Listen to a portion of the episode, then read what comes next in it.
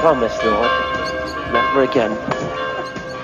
But I also know that you know what a weak-willed person I am.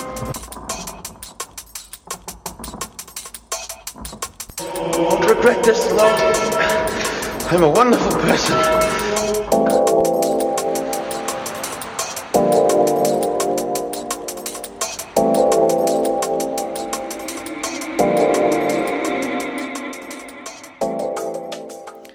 O Lord, open thou our lips, and our mouth shall show forth thy praise, O God. Make speed to save us, O Lord, make haste to help us.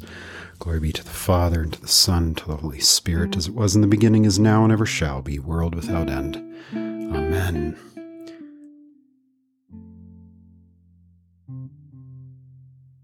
Psalm 19 The heavens declare the glory of God, and the expanse proclaims the work of his hands. Day after day they pour out speech, night after night they communicate knowledge. There is no speech, there are no words, their voice is not heard, their message has gone out to the whole earth, and their words to the ends of the world. In the heavens he has pitched a tent for the sun, it is like a bridegroom coming from his home. It rejoices like an athlete running a course, it rises from one end of the heavens and circles to the other end, nothing is hidden from its heat. The instruction of the Lord is perfect, renewing one's life. The testimony of the Lord is trustworthy, making the inexperienced wise. The precepts of the Lord are right, making the heart glad. The command of the Lord is radiant, making the eyes light up. The fear of the Lord is pure, enduring forever. The ordinances of the Lord are reliable and altogether righteous. They are more desirable than gold, than an abundance of pure gold, and sweeter than honey dripping from a honeycomb. In addition, your servant is warned by them, and in keeping them there is an abundant reward. Who perceives his unintentional sins? Cleanse me from my hidden faults. Moreover, keep your servant from wilful sins. Do not let them rule me. Then I will be blameless and cleansed from blatant rebellion. May the words of my mouth and the meditation of my heart be acceptable to you, Lord, my rock and my redeemer.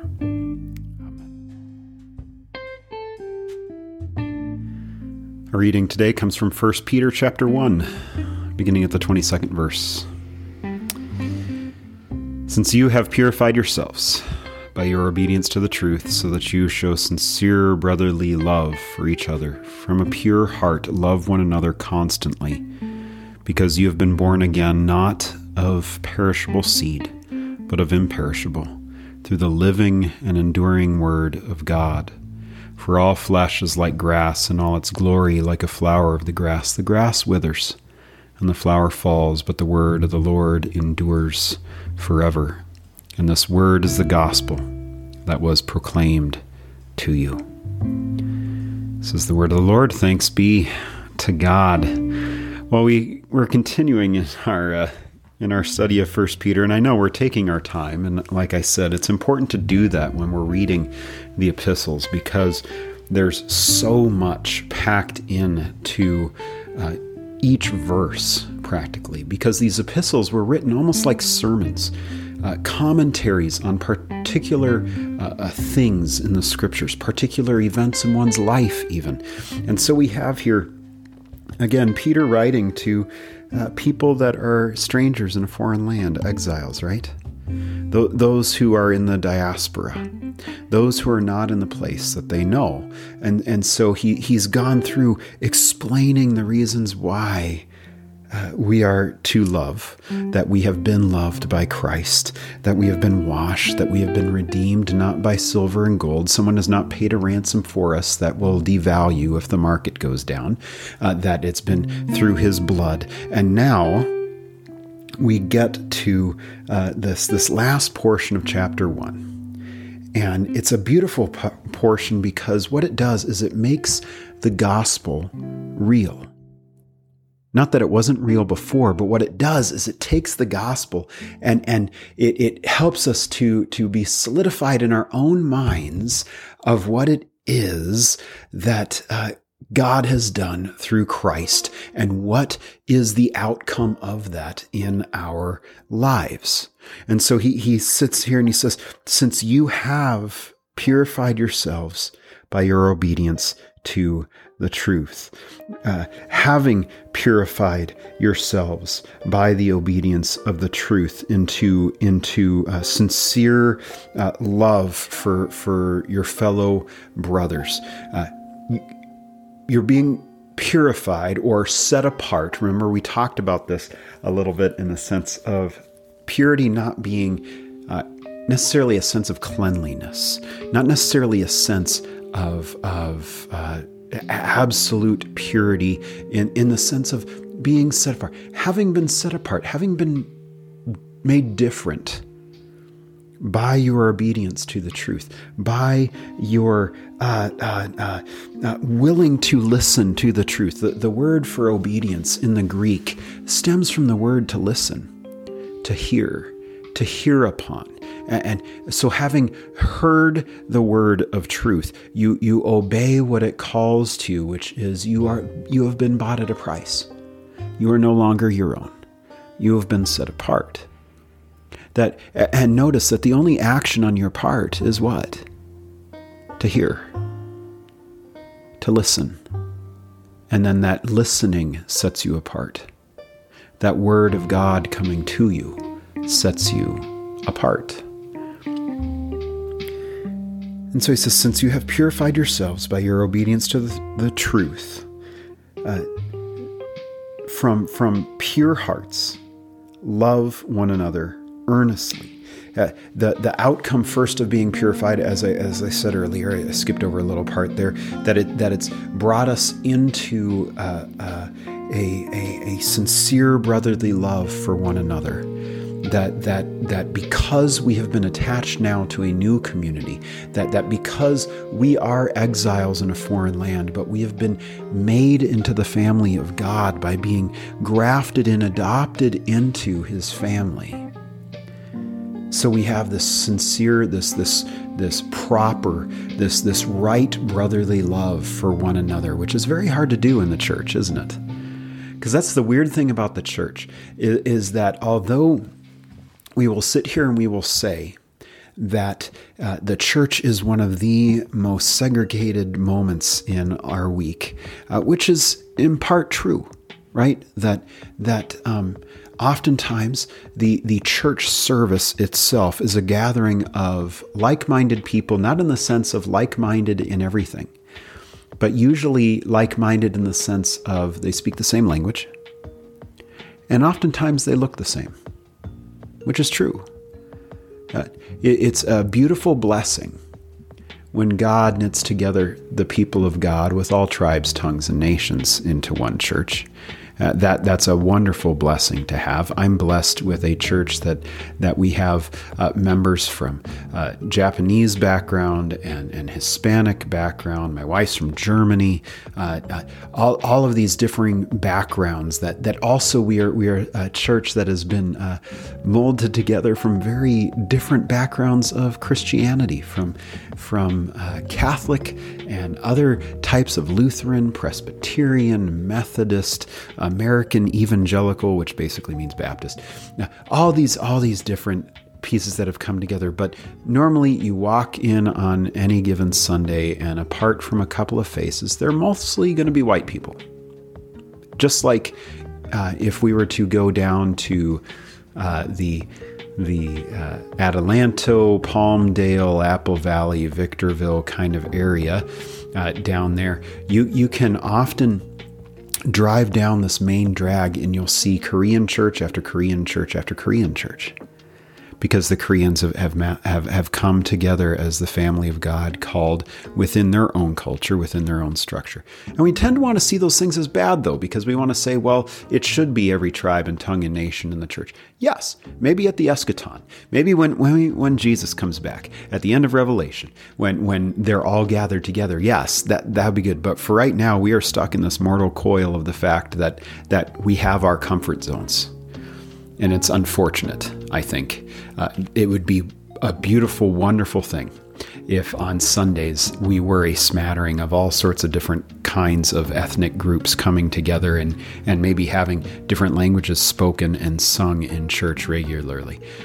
But unfortunately, this side of the veil apparently that's not going to be the case. So we have to live with what it is that we have in in in the church. But that doesn't mean that we are perfect. Because the reality is is that we come together as the church and what you end up finding is you end up f- finding people with they they might look the same. For instance, they might all be white or they might all be black or they might all be Asian or they might all be whatever. But you're going to have different individuals in that group you're going to have people who come from different political backgrounds. You're going to have people who've come from backgrounds that cause them to look at the world in a certain way. Whether it be from a country club type background to a trailer park type background and everything in between, uh, from those who grew up on the streets to those who grew up in mansions in Bel Air, you are going to have a difference of opinion amongst people. And it's going to cause people to look down on one another and even have resentment for one another. Ha- being one who, who served in what we would call purple, denom- purple congregations uh, at the height of all this politics, where you would think that the old divisions of Swedes versus Norwegians or organ music versus band, band music would be the, the thing that would be causing uh, anger and strife in the church. No what we're discovering is that our churches are being torn apart because we've bowed down to the, the golden idols of, of politics, of the Democratic Party, the Republican Party, whatnot. And, and we've sold our souls to those sorts of things instead of trusting in God and loving our brothers and sisters. And that's, that's part of this being set apart. That instead of following the ways of the world, following what it is that the uh, uh, uh, world says this is the way we should be doing things. Instead, what we do is, is we should be ones to say, no, we're not going to be like that. We are going to be, we're going to step away from that. We are not going to trust in our politicians. We're not going to trust uh, in these, these systems that we've created that often fail us. Instead, we are going to trust Christ. And we are going to trust what it is that He does for us. And that includes purifying us and setting us apart in Him despite ourselves. And so we are called to love one another in the sincere brotherly love. But even more that than that, Peter Peter adds to it. Uh, he he builds upon that, and he says, uh, from a pure heart. Love one another constantly, or, or how the, the Greek reads, from a, a clean heart, from a cleansed heart.